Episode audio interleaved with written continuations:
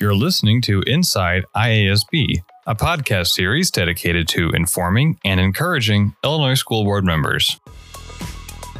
Hello, everybody, and welcome back to the podcast. My name is Isaac Warren. I'm the Assistant Director of Digital Communications at the Illinois Association of School Boards. Hello, everyone. My name is Barbara Hobrock. I am Director of Governmental Relations at IASB. Um, I grew up in the west suburbs of Chicago and I received a Bachelor of Arts from Western Illinois University. And just here in 2023, I received my Master's of Business Administration with a concentration in public administration from Concordia University, Wisconsin. I began volunteering in education in 2004. I've been everything from like a PTO president uh, to volunteering in the classrooms, anything you could possibly think of. And I became an administrative assistant for Regional Safe School uh, back in 2011 and then moved on to two different elementary schools. I began working at the State Board of Education in 2018 in legislative affairs. And then I came here to IASB in January of 2023. Um, I also served as a school board member uh, for 2017 to 2021, and I was a vice president through COVID, which was an experience in itself. yeah, that is all. Wow, it's like many hats in the education world, right? Yeah. Uh, what was your uh, favorite job you've had when you were serving public education before ISB? What was the one that you're like, I just really enjoyed this one, like a lot? I have to say, I loved being in the schools, um, being administrative assistant, uh, helping all the teachers and the administrators, and then seeing the kids on a daily basis and really building those relationships with the kids, and not only the kids but their parents. And that's where I got a my eyes opened big time as to how it's truly a community raising children and you really have to work with the parents and the community in order to do what's best for the child. Yeah, and you were in that very comprehensive list you gave. Uh, one of the ones that stuck out was serving on the school board. Um, mm-hmm. Um, could you talk about what led you to want to join the school board? Well, uh, just my work in schools. You know, I, I, had two kids that went through the public education, um, and just working with the teachers. I was a very involved parent. I was a stay at home parent, and um, I could volunteer in the classroom and help out. And just the things that I saw of the struggles teachers dealt with all the time, and you know, not having enough resources and enough money, and there's never enough bodies to help everyone. So wherever I could help out, I did. And um, that just kind of led to me getting to know administration and getting to know the superintendent. And there was a vacancy and they're like you would be great on the school board you know you should give it a try. And so that was actually my first go around was in 2011 i got on the school board um, appointed and that only lasted about six months where then i had to move and i had to give up my board seat. Um, but then i went back to school and did things like that and really started diving more into education. Like I said, you know, worked in the school districts and all that. And that's when I was like, I think I'm at a point in my life where I can give back even more you know, to our school board. So that's when I got back on in 2017. I ran in an election, was elected, and um, it was very eye opening. You know, working at the state board, knowing things there. Um, versus bringing it back to our district and you know making sure things were functioning how they should and the best for our community yeah. So you have plenty of experience on what it's like to serve on the school board and the kind of expectations set upon you, not just by the community, but also by the state of Illinois. Yes. That kind of is what's bringing us here today. We're talking about educational mandates, mm-hmm. which on the surface maybe doesn't sound like the most thrilling thing. But honestly, there is a lot that goes into it. I don't think a lot of the general public is aware that school boards are kind of like under the gun sometimes with how much is required of them. So could we talk about like what is the current state or what I guess what are mandates, you know, first of all. Right. And and it's not just sometimes, you know, people don't understand that there's this thing called the Illinois School Code, and that is what school boards have to follow in order to do what's best for kids. And it has grown exponentially over the years in size, and that is mainly due to mandates. Um, but what is an educational mandate? Um, it's an action at the state level that would cause a local education agency or a district to incur additional costs in carrying out that action. So additional costs aren't just monetary. You know, it's not just that we need more money for curriculum. It's also it's another thing someone has to do. So me having been an administrative assistant, you know, every year when new educational mandates would come down, if it's a reporting mandate, guess who gets to do the reporting? The administrative assistant. So that's another thing you have to do. So it's increasing, you know, your responsibilities and you're not getting an increase in pay. You're not getting more staff because we're in staffing shortages, but somebody has to do the work. So that's that's basically um, what a mandate is, and the numbers have just grown exponentially over the years. The Illinois State Board of Education has to put out an educational mandates report every March, and they send that to the General Assembly. This report outlines what new educational mandates were enacted in the prior session. So, for example, in March of 2024, the Educational Mandates Report will report um, what mandates came out from the 2023 legislative session. There will be 23 on that report. Um, they've been doing these reports since 1992, with the first report um, encompassing 10 years, so 1982 to 1992. So, for the past 40 years, we have had 699 educational mandates impacting impacting our districts. Wow. Yeah, that's an average of over 17 per year. And like I say, it's not just monetary because yes, well, the large number of them are unfunded with only 4 of those 699 being funded. It's not just about the money. It's about the additional work that existing staff has to do and that's it's just to the point it's like doing chores at home. It's okay to do just the dishes but if you have to do the dishes and wash the floors and wash the windows and do the laundry and you know the more things you have to do it just becomes too much. And that's the point we've reached. What happens if a school district isn't able to fulfill a mandate? Is there a legal repercussion or is there something outlined that happens or what's the response usually with that?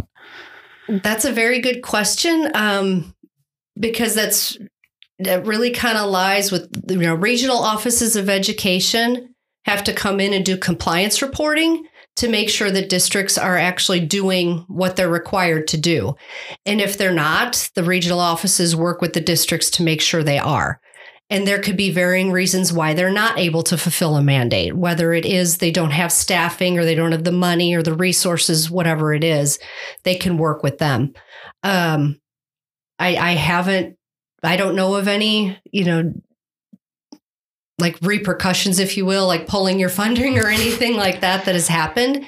Um, but with that said, if if there aren't any repercussions for not fulfilling them, then why do districts even have to worry about it? That's a fair point. Yeah. And the more mandates there are, they just, they kind of become, I don't want to say meaningless, but, you know, it, it takes away the point of a mandate if there's just so many that you can't even keep up with them. Right. There's just suggestions. Mm-hmm. It's not, there's no bite behind it, I right. guess. So, yeah, I totally get what you're saying there. Mm-hmm.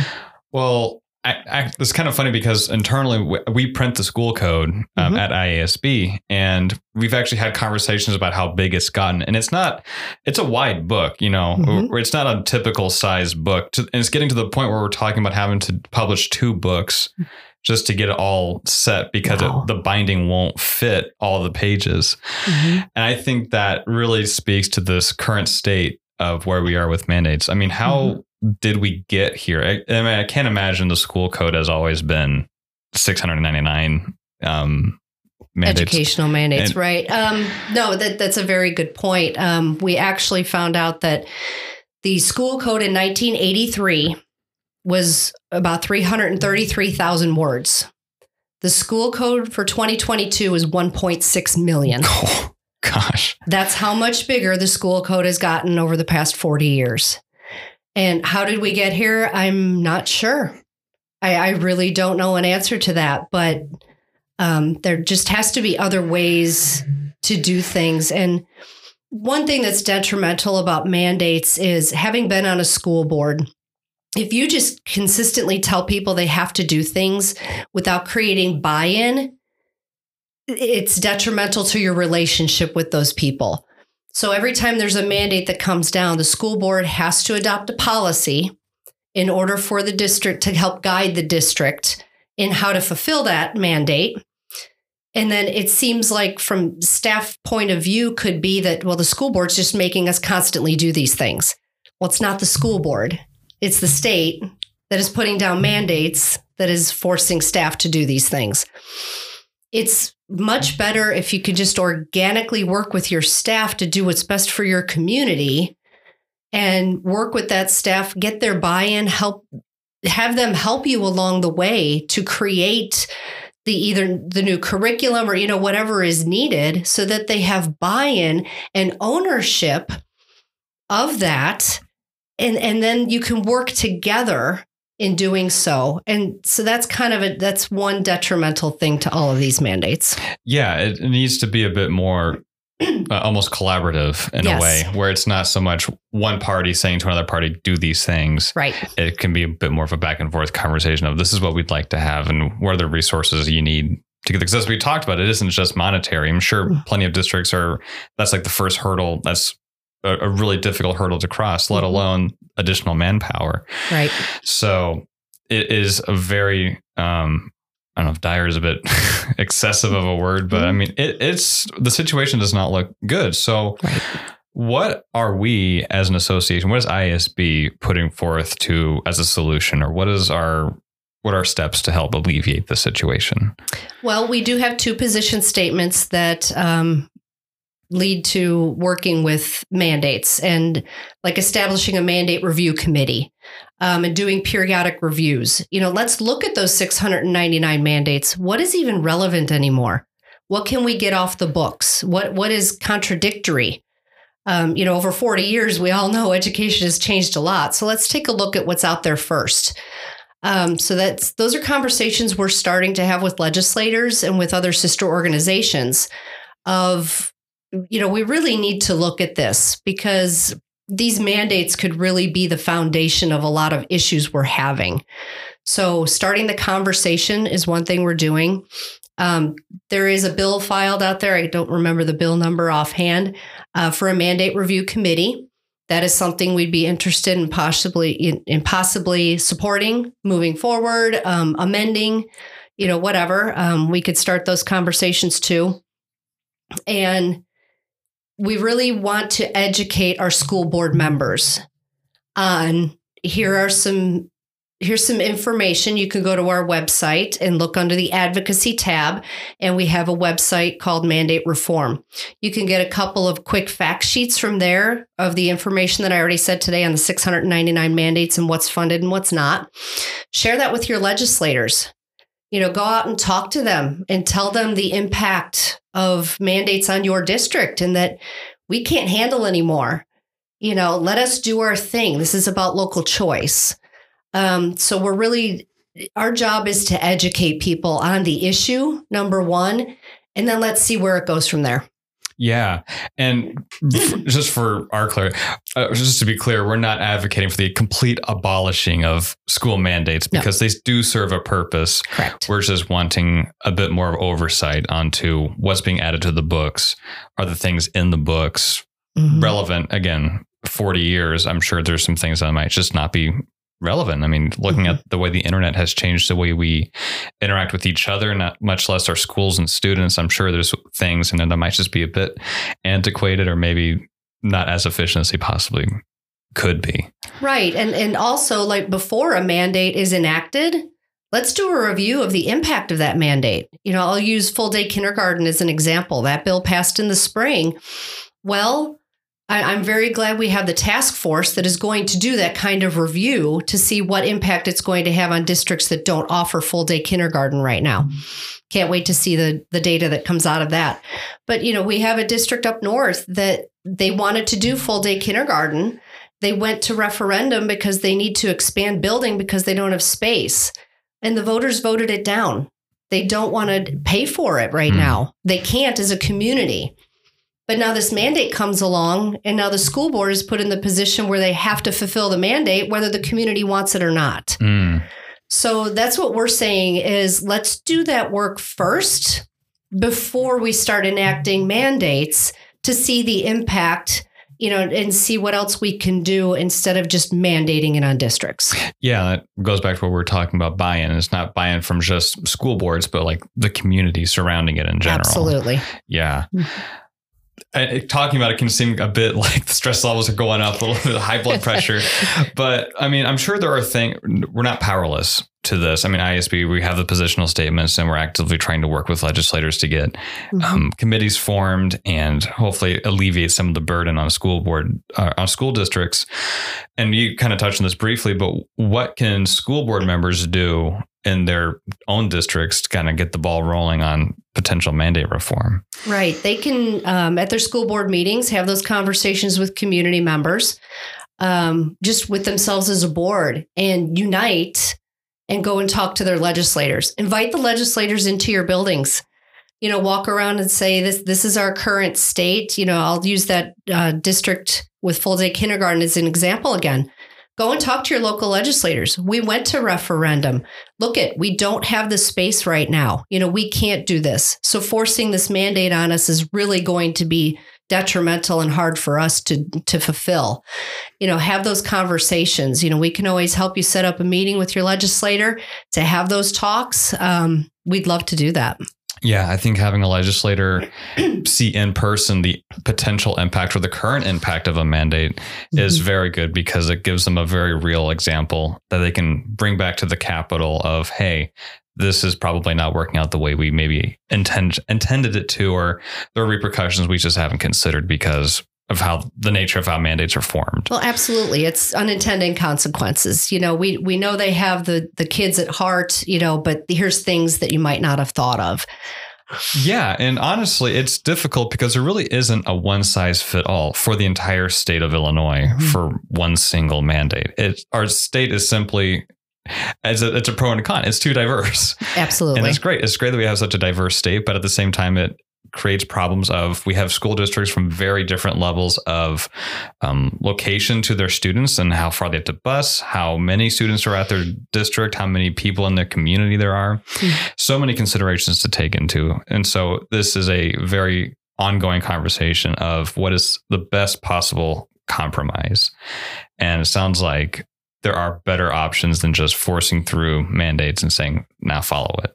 Right. One thing I keep going back to is if you just fully fund the evidence-based funding formula and give the districts the resources they need, these things will just naturally happen. You know, we see it in certain districts, say with electric vehicles. You know, some districts are, are ready for that. Their community is ready, and they're just naturally doing it when they have the resources available but mandating it on them is another story. Like I say, you have to have the buy in, you have to bring the community along, you have to do all of these things um, in order to really make it work smoothly and best for everyone. Final thoughts on mandates. It can seem kind of daunting to take on such an arduous task, mm-hmm. but I think it's something that we as a community of school board members, along with our district and surrounding community, I think we can make a very positive impact if we let our legislators know that, hey, things need to change in order for us to govern our districts more effectively. Right. And, you know, one goal that I have, and um, don't know how long this would take, but understanding that it took us 40 years to get here. This isn't going to resolve itself overnight. Right. Um, it would be great to have the mandate review panel established where every time a mandate is introduced by a General Assembly member, Let's take a look at it. Let's do a fiscal note. What is the financial impact, staffing impact, and all of that before it would be impacted, you know, before it would be impacted on districts? I think that would be a very responsible way to do mandates.